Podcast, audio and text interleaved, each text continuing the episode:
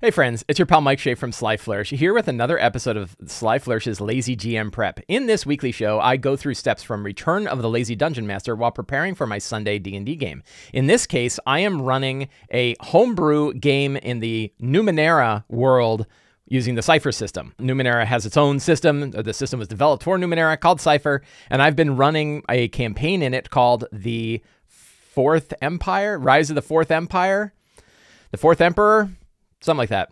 And it's an awesome time.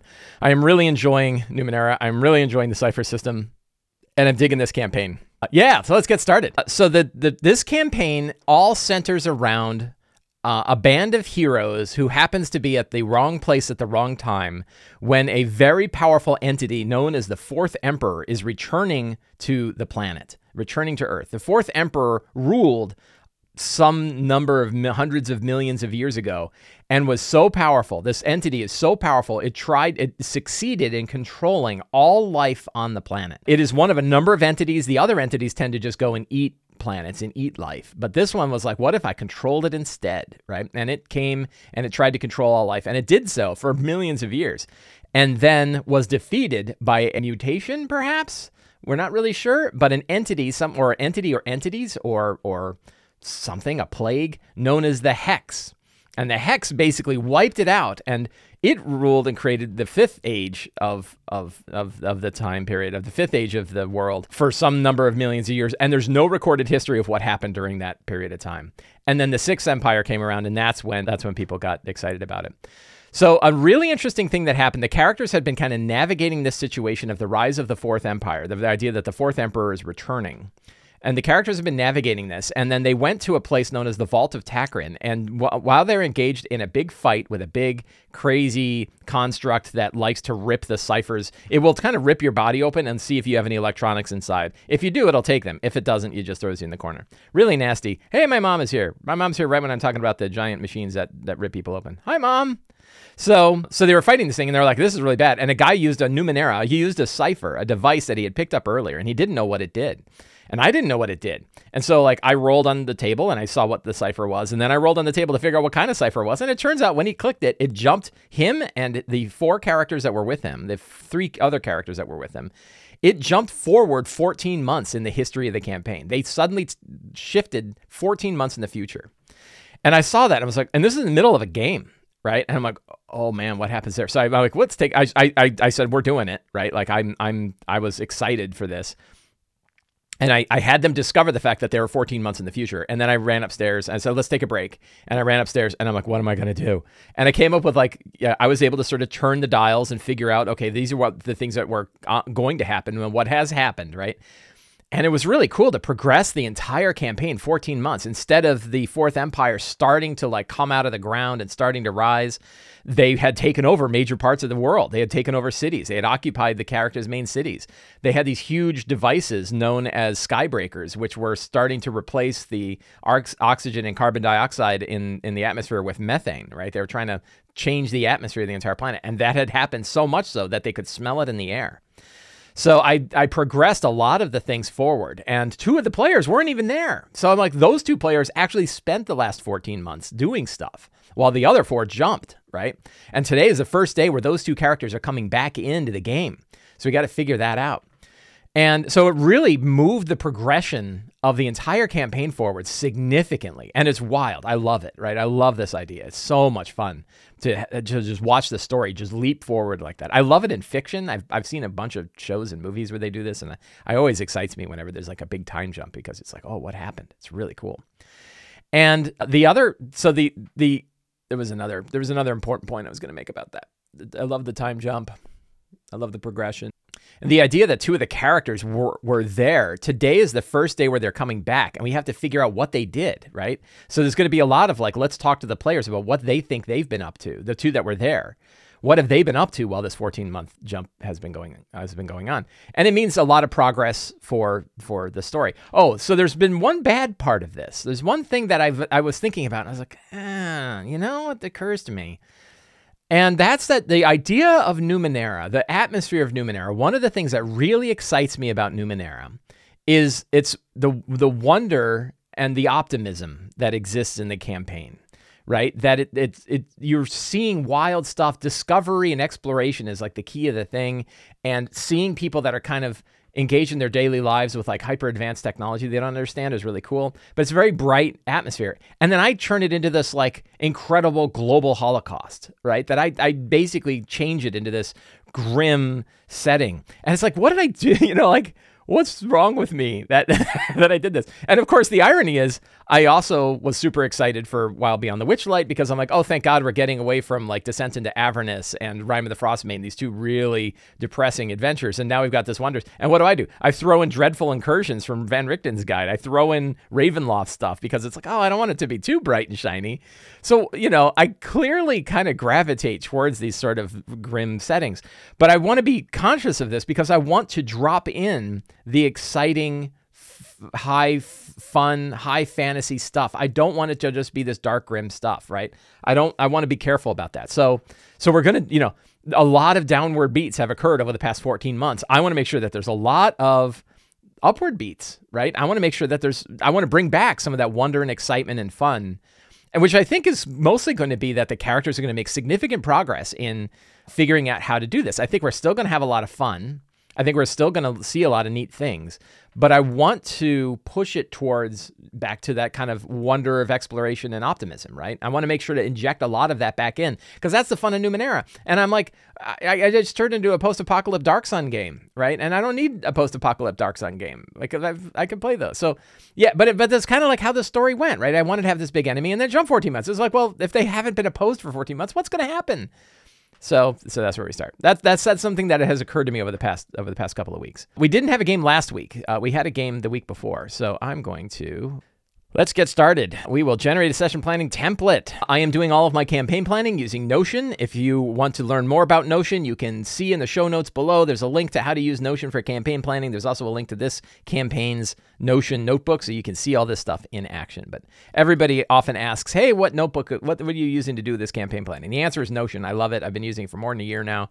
Really dig it. It's very smooth. It, it fits my style. Both my style has switched to support it, but it supports the lazy DM style very well and I like it a lot. What's interesting is trying to use it for a home game. That's been very different for my for my Witchlight game, for example. Using Notion, I basically just keep it on a phone, and that works pretty well. Sunday, so we have six characters. One of them is out today. I can't remember which one is out.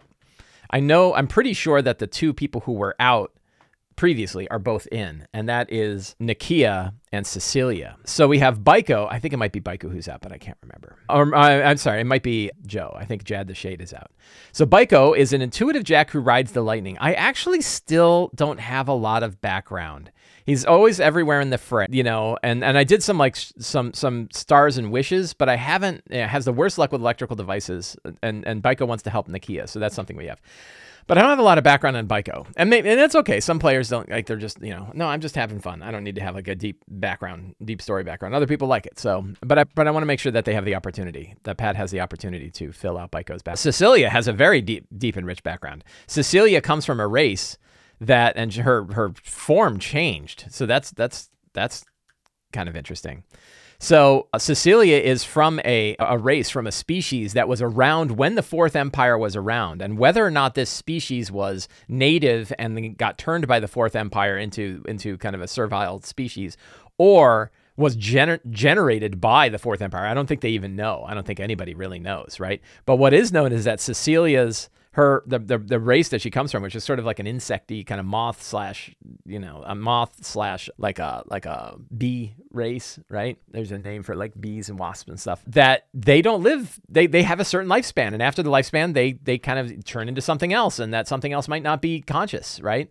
So and and she knew that it was about like I think like 15 or 16 months that it was going to last, and now we've jumped 14 months, which means she has bodily transformed into a different visage of herself and she's dying. She's going to die soon, right? And it, for her, it's like a natural progression, but it'd be nice if she could finish this thing that she started before she turns into this other thing. So she's got like a timer on it. And I think it's like three weeks, but I'm going to talk to the player and find out more about how long is Cecilia going to last? Because that's a big shift in, you know, that's a, a big shift in what's going on there. We have Jad the Shade, I think is played by Joe, who is out. He's a meddlesome Jack who exists partially out of phase. So he can. That's handy for a car- for a player that can't be there all the time. Is he can just phase out, and we don't know where he is. Juniper, a cheerful nano who possesses a shard of the sun. Very optimistic, but I think she's starting to turn. Like there's so much stuff has happened over the past 14 matches. He's seeing this.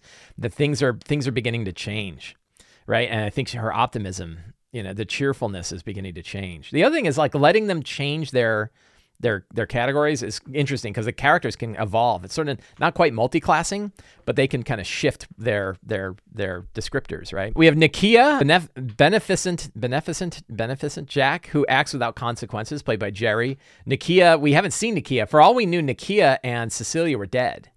We don't really know. But uh, we met Nakia's mother last session, and Nakia's mother's like, Have you seen him? Like, you're back. We thought all of you had died, right? And you're back. Where is he? Like, we don't know right? And I think maybe he's been hiding in the data sphere. SAMG1138L, a protective glaive who fuses flesh and steel, played by Jay, right? He is part of an army of machines that was made thousands, millions of years ago, or whatever, and he's one that's been released. And that's actually tying into a whole other campaign adventure, which we might tie to. And, and there might be some opportunities there. I think I think about this. There, there might be some opportunities for like a future thing. So what's a jack? A jack is sort of like a rogue. A jack is sort of a mix between a, a jack is somebody who can kind of touch on like the the nanites of the world and kind of touch on the technology but doesn't really understand it where nanos are more like wizards. So you can think of your you can think of glaive as a fightery melee type. Your fighters your paladins and whatever. Uh, you have your nanos who are sort of like your wizards and clerics and stuff and then you have your jacks who are like your rogues and bards and stuff. That's an easy way to think of your your jacks your nanos. And we have four i didn't realize we have four jacks. That's pretty funny. A lot of jacks. But of course our our, our the patron is a jack so the strong start, they are in the data sphere. Strange creatures, I have my voices. They're getting attacked. They're inside their crazy data sphere tank built by Takrin. Right? Uh, Takrin is getting to be a really important NPC. I was thinking about this. And Takrin, so what is Takrin? Takrin's essentially a lich, right? Takrin is a 1100 year old being that used to be a humanoid and threw his skin and stuff away long ago and now floats around inside various data spheres, floats around, uses nanos, and he was basically a giant chrome skull sitting in a vault known as the Vault of Takrin, where he had a bunch of servants kind of making sure that he stayed alive. He is now broken free, and his goal, Takrin's goal, is to become either become part of the data sphere, the Fourth Empire's data sphere, or kind of ingests some of it. I think he wants it. So it's easiest to think of him like a, a power hungry lich, but he doesn't want to like take over the world. He just loves the data sphere stuff. And it works in the character's favor because the characters are like, we don't really care about the data sphere, the, the fourth empire data sphere. And and he's really powerful. So one of the things that Takrin did, Takrin has a bunch of different views, right? He can take over Takrin can can take over a physical body. He can he can wear a skin and become like you know a, a, a, kind of a walking chrome person. He can also in the data sphere he appears like a like a quicksilver skeleton, like a shifting skeleton. Think of like liquid metal Terminator style. And in the physical world, he's often he's he's got a transmitter connected to his intellect which is sort of everywhere. That looks like the skull of a Terminator, like the skull of a T800 Terminator, like the like the original Terminator skull, and it says things. So it's like it's you know it's kind of a grim thing, but no, everyone's like, oh yeah, I know he's really helpful. And one of the things he did is they went into the data sphere, and he's like, you know, how do you want to ride in style? And he built them like a Tron tank. So they have they're now riding around on like a Tron tank through the data sphere while they're making their way to the the temple of Faradon. And that's really when we talk about where things go. So they came back, they they 14 months had leaped forward. They found out that their town had been that the city that they were in had been occupied by agents of the Fourth Empire, particularly these this race of creatures that was built by the Fourth Empire known as Orgolians. Orgolians are like sort of half insect, half reptile, cybernetic beings that serve the Fourth Empire. They're not the super smartest ones and they don't have any real good connection to nanos, right? So they need humanoids that already have an affinity for nanos. The Fourth Empire needs people that already have an affinity for nanos to, to do their bidding. And the characters said, okay, well, we want, we, we know that Kimley, our friend Kimley, is a nano that's in their service. We have this canister of anti nanites, which can break Kimley's connection to the Fourth Empire, but still keep Kimley connected, but bring her back to our side. And if we could do that, that gives us better inroads and access to the fourth emperor's data sphere so we can manipulate it. Because the only way for us to stop what's been going on is to do it in the data sphere. It's the only way we can do things at scale. And the scale is so big that they need to have this access. So they have the canister. One of the limitations upon is you cannot take a canister full of nanites through the data sphere. It's too it's too complex and the, the resolution of the data sphere will destroy them. It turns them into sand. So they have to. They're, so they're keeping the data. They're keeping that in their secret lab, which they have underneath the town of Bodrov. This is their hometown. They have a vertex, which is a way to interface in and out of the data sphere, and it's like Tron. It eats your whole body, so your body disappears. You go into the matrix. You go running across. You go into the data sphere. You can re reincarnate, re- reinstantiate. They call it real casting. You real cast back into the real world, at which point you're rebuilt molecularly. Then you're physical again, and they can go back the same way. So their plan is they have a plan, and their plan is go into the data sphere, make their way to the Temple of Faradon, crack the Temple of Faradon so they can get inside, data cast, a real cast back in, find Kimley, grab her, hit her with a, a sock full of quarters, grab her, data cast back into the vertex, blow up the vertex on the way out so nobody can follow on the way out, make their way back to Bodrov to their secret lab, real cast back in Bodrov with Kimli when the, they knocked out with a sack of quarters, then use the nanites on the anti nanites on her and get her back to her side, right? Seems like a good plan. I, I like it. It's a fun, it's a heist, right? This is a cool heist based adventure. And I love, there's like types of adventures that I gravitate towards. I love heists and I love not dungeon crawls, but I love running dungeons. Dungeon the thinking about dungeon crawl is an interesting thing. That's a whole topic for another day. But like what makes a crawl? What's the crawl part? Is that like the poke the steps for the every five feet? That's boring. And, and it's really interesting to see lots of people who are like, I either love dungeon crawls or hate them. I'm like, I love them. Like to me, they're nice, they're focused. I know where they're going. I can add all kinds of things. I love them. Whenever I can run a dungeon crawl, I'm really happy. But then there's other people oh God, I hate them. They're so lame and they're so boring. And it's like, well, what are we doing in the dungeon crawls that's making them lame and boring? What am I doing that's making them at least exciting for me? And really, my players don't seem to mind them. They sometimes they do, very rarely. I've, I've run some of the worst adventures ran with dungeon crawls, and it was because it was that pacing and it was all downbeats, and I learned a lot from that. Boy, that one that one adventure I ran twice that sucked. I learned a lot from that. I wonder if I learned. I probably learned what are quarters and what's a sock. Yeah, it's a it's like a I, I mean, probably still have socks, right? I think socks probably lasted a billion years in the future. You still need to wear something on your feet. Uh, and there's probably a bag full of shins, right? So they're inside their crazy data sphere tank built by Takran the Excogate, and they are facing some creatures. This is the book Voices in the Data Sphere. Voices in the Data Sphere is a whole Numenera source book just based on data sphere stuff. They have foot foot covering nanites. Exactly.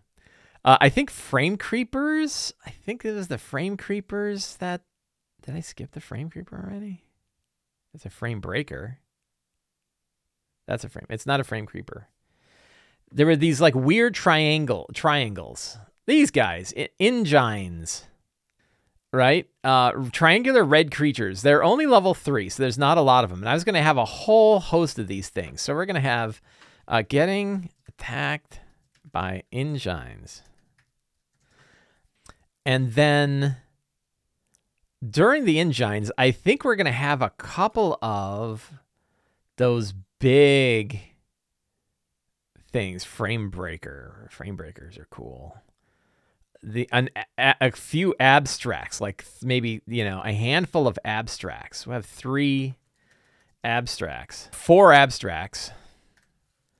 One blows up, and and we see Nakia and, and Cecilia chasing the abstracts. Nakia and Cecilia learned about the return of our other heroes when they crossed out into the wilds of the data sphere on their way to the temple Faradon right? So we want to introduce the characters, and then I think you know we're, we're right. So so first is Ingine battle, and that's gonna be like learning how to use the tank, right? The reintroduction, the the abstracts, and then Nakia reintroduction of Nakia and Cecilia. Then breaking into the uh, temple Faradon data sphere right? And then the heist, the Kimli heist. Then return to Bodrov, save Kimli, save the world. that's probably good for this session and probably a few sessions after it. So we're we're we're we're already I've got my strong start. I've already got some a bunch of scenes planned out. So what are some of the secrets and clues? So oh boy, I got so many of these, right? There are six geosynchronous.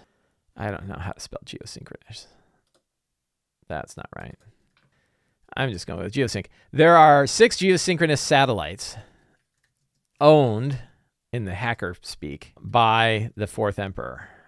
And it's really owned by the fourth emperor's, what are they called? Heralds. These six. So we need a cool name for these. So we already have Skybreakers, so that doesn't work. I want a fun name for these things. They are. Oh, thank you, Nicole. You're so kind. Except, why can't I copy the text? There we go. Nicole, you're a lifesaver. Look at that geosynchronous. Yay. How, how, how can anybody spell that? How did anybody spell that before there was spell checking? That's ridiculous. So there's there's satellites. There's six geosynchronous satellites to cover each part of the world. So they can cover the entire planet with three satellites. But they have three they have three others. And one of the things that these satellites do is they they communicate. These six satellites allow communication between all heralds. The satellites also could it be like the eyes, the eyes of the fourth, the eyes of the fourth? Could that be it? Could we call them the eyes of the fourth? The eyes of, of God. That's a little bit that's a bit much. The the emperor's crown. Not a terrible metaphor, but they also they they see the web of heralds. These satellites, a sky eye. Hmm. The eyes. I think we're going to go with the eyes of the fourth. Allow communication between all the heralds of the fourth empire. The satellites also have a number of inert missiles, like bombs. I guess they're kind of like bombs. They can drop uh, hyper. They can drop on locations and blow things up. Beholders, the crown of eyes. The satellites have a number of inert missiles. So the idea is like imagine you have this like rod of tungsten that weighs a few thousand pounds, right? And you have a way to fire it with such high velocity that when it hits the ground, it's like the equivalent of a nuclear bomb without the radiation, right? And and they can blow up entire you know it creates super powerful blasts that can that that, that you know can can destroy entire towns. And they've used them they've used them before. So they have a number of these but there's a limited number I have a limited number of them right? And and they don't try to use them unless they actually need them. They use them to demonstrate that they can.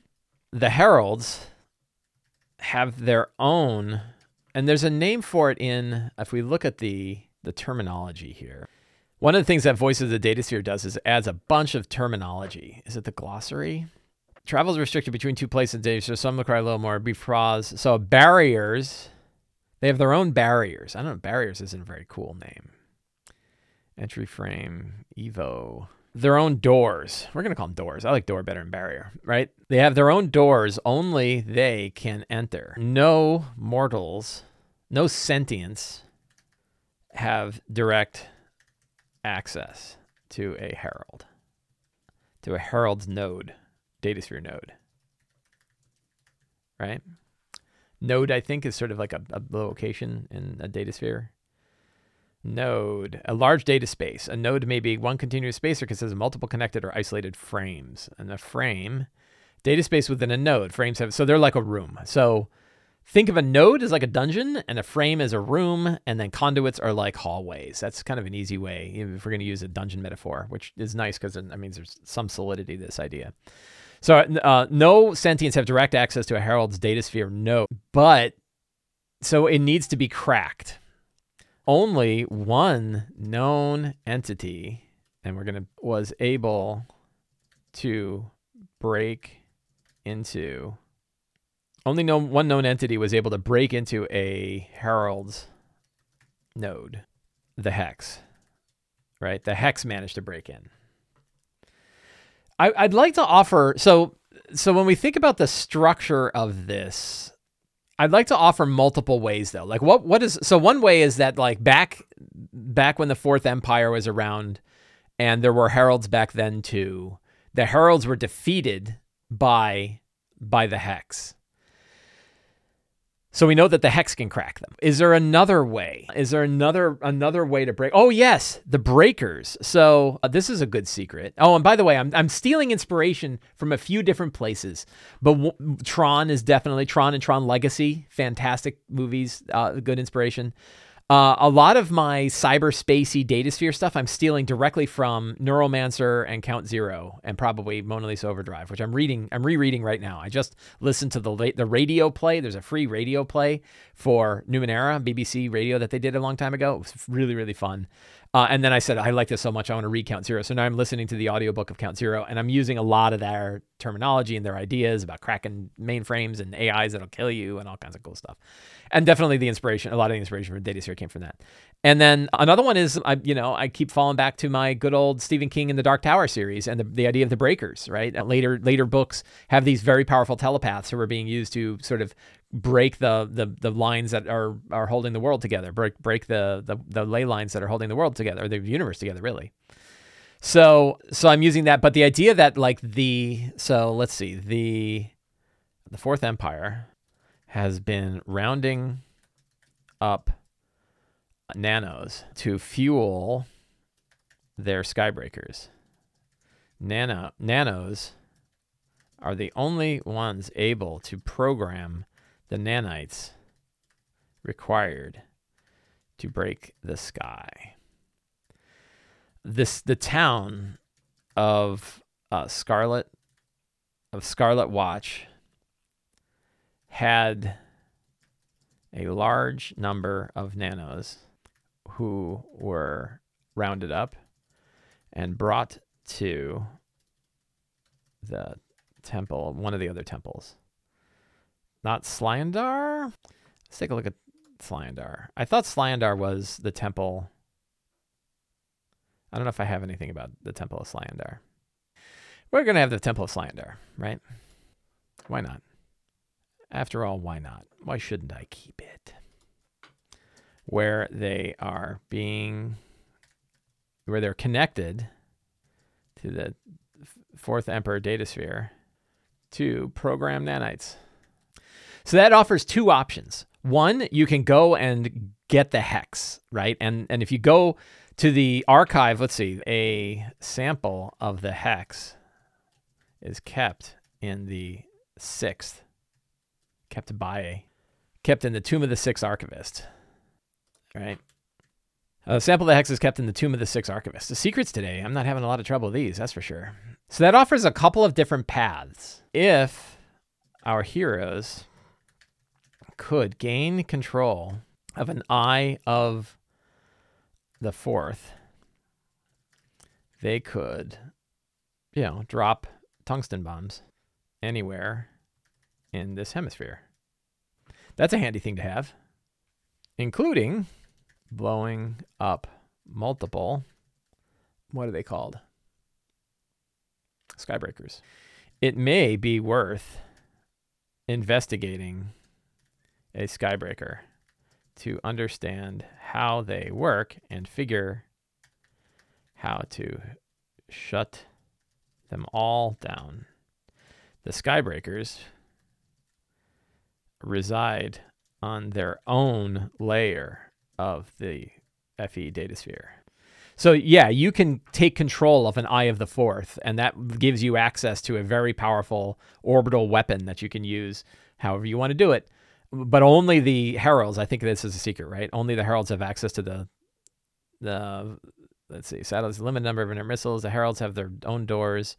Yeah. So another secret here is that only the heralds have access to the eyes of the fourth.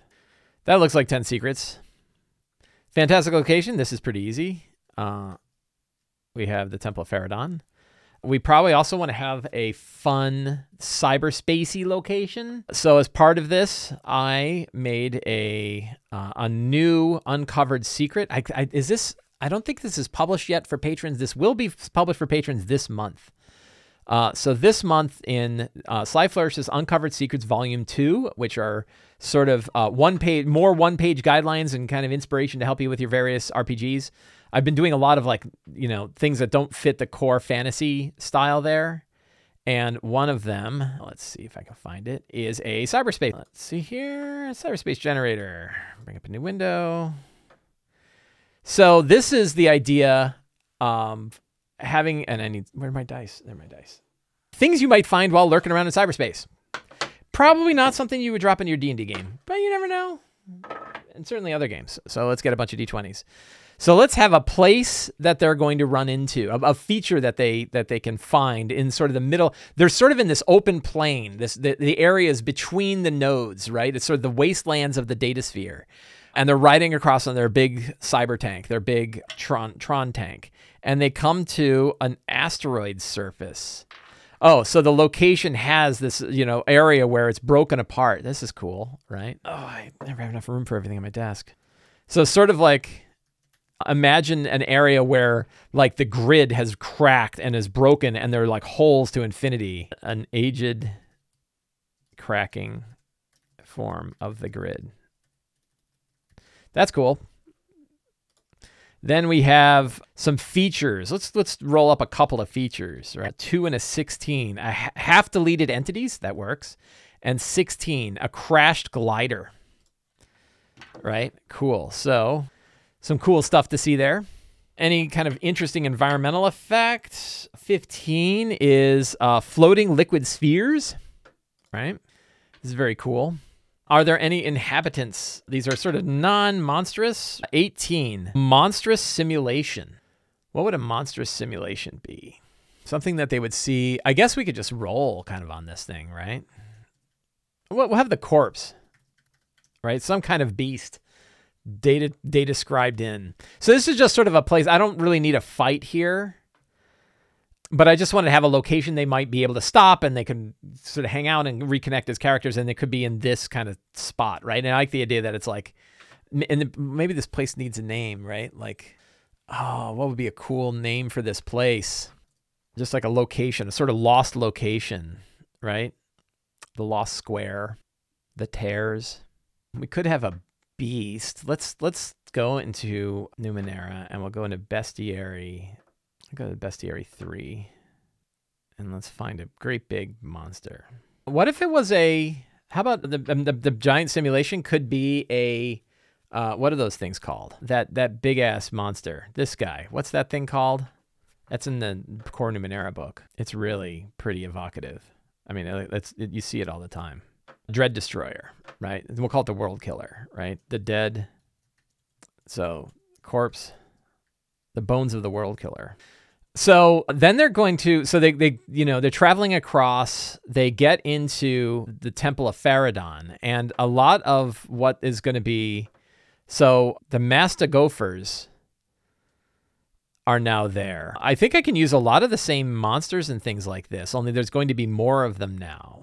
But I think I've got this pretty set up, which is like they're going to appear in this lower room with the three stars. That's where the vertex is. Probably on that central stage, is where they're working on the machine. There's probably a bunch of people, nanites, that are in those 10 chambers. They've reconstituted those chambers and they're now using they're now using them as mini mini breakers, right? They're tr- and they're actually trying to rebuild this facility. They're trying to get the engine working that was destroyed last time the characters were here. The characters slowed everything down significantly when they blew things up.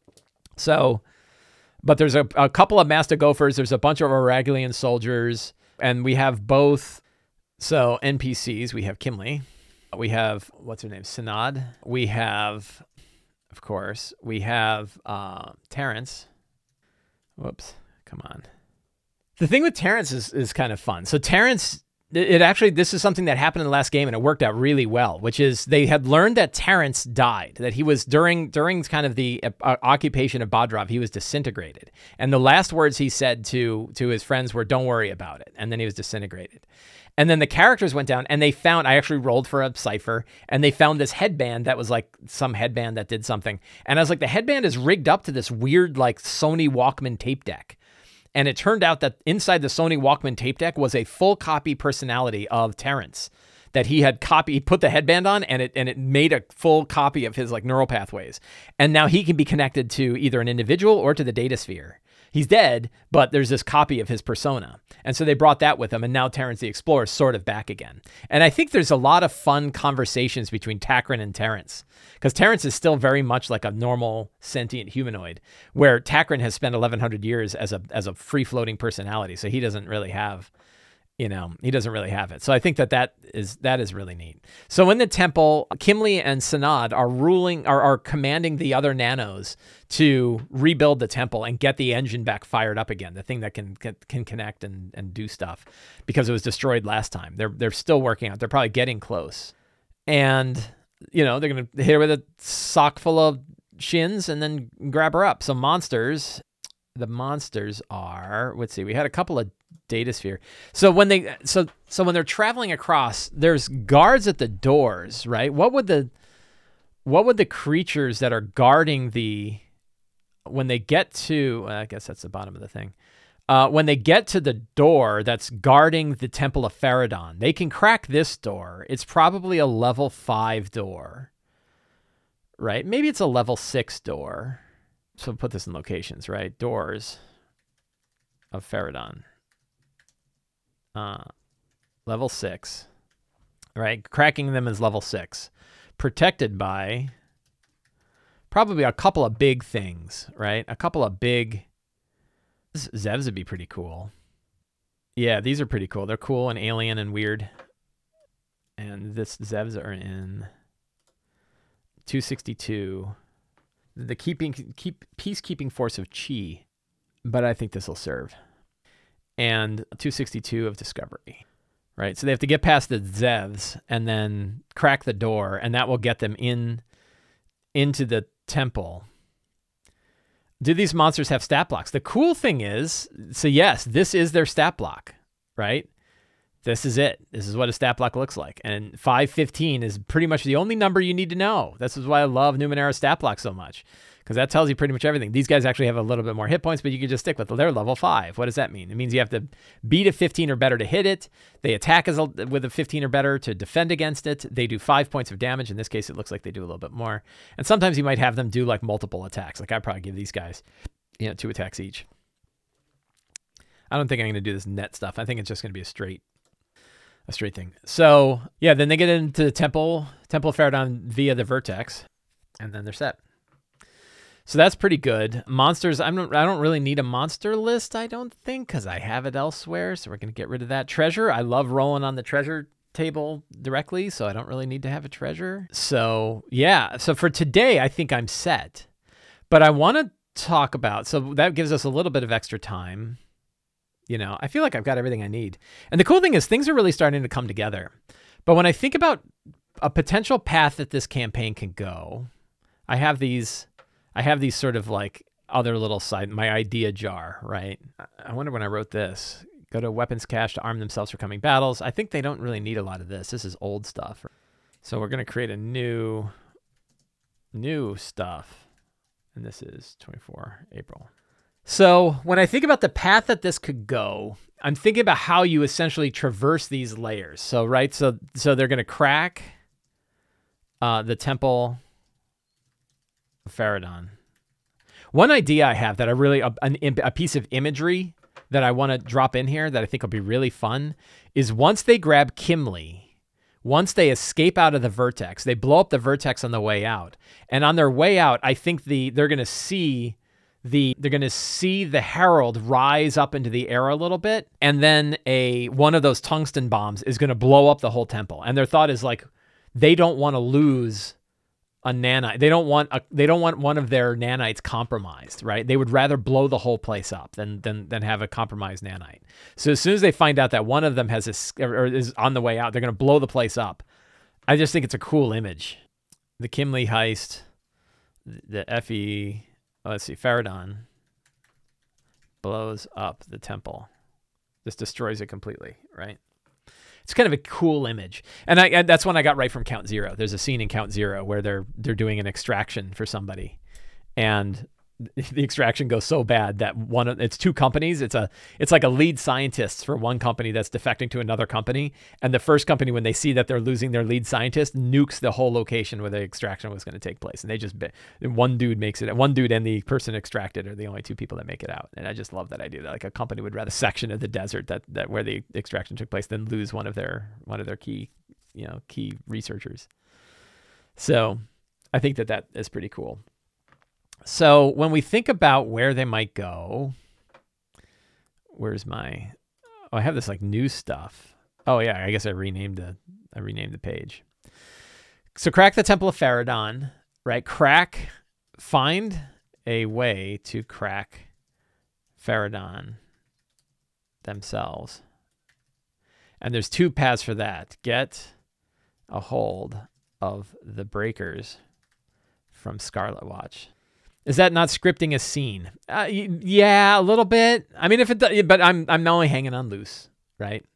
Maybe something could, but, like the the players already have their plan. It's their plan that they came up with, and their plan is to grab Kimley and get out. And I think if the, my my assumption is they're going to be able to accomplish that plan. And then the idea that Faradon blows up the Temple of Faradon with a tungsten bomb seems cool, and it seems likely that might happen. And it doesn't actually hurt the characters. They were already getting out, right? But I just love the idea that like, man, you know. So I don't think that that's too.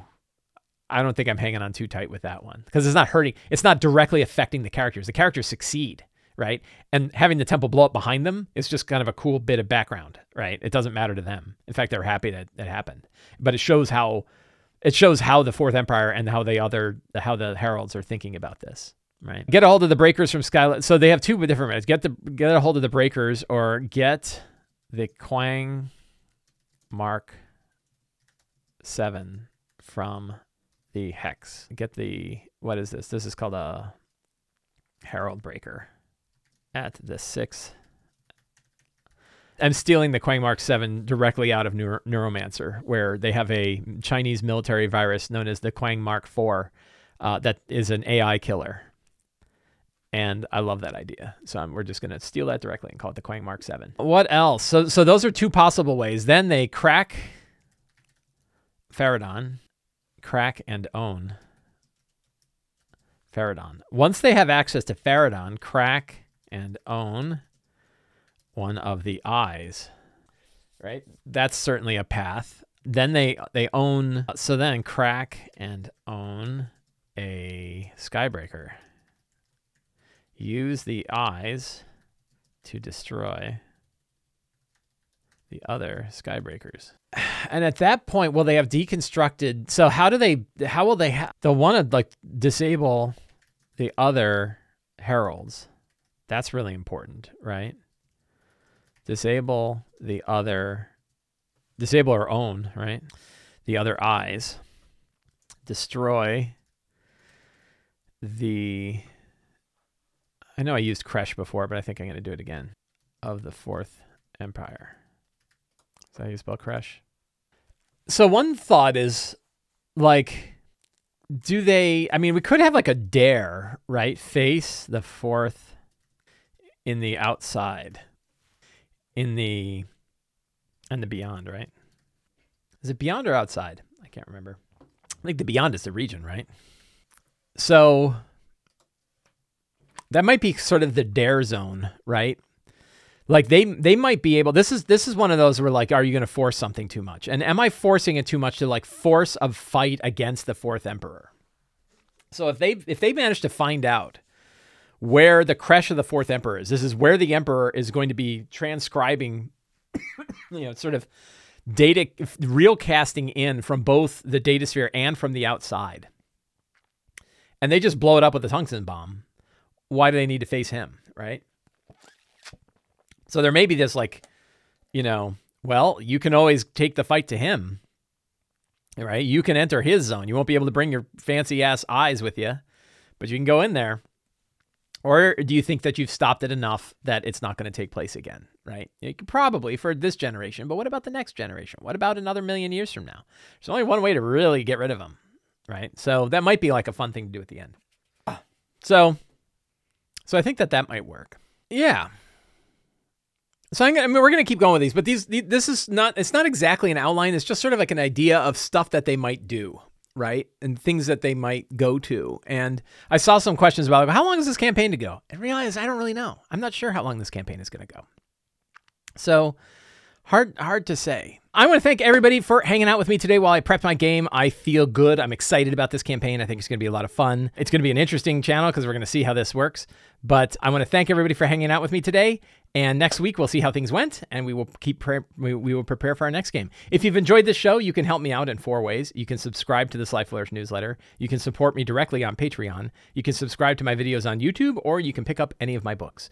Thank you all very much. Have a great day, and get out there and play a role playing game.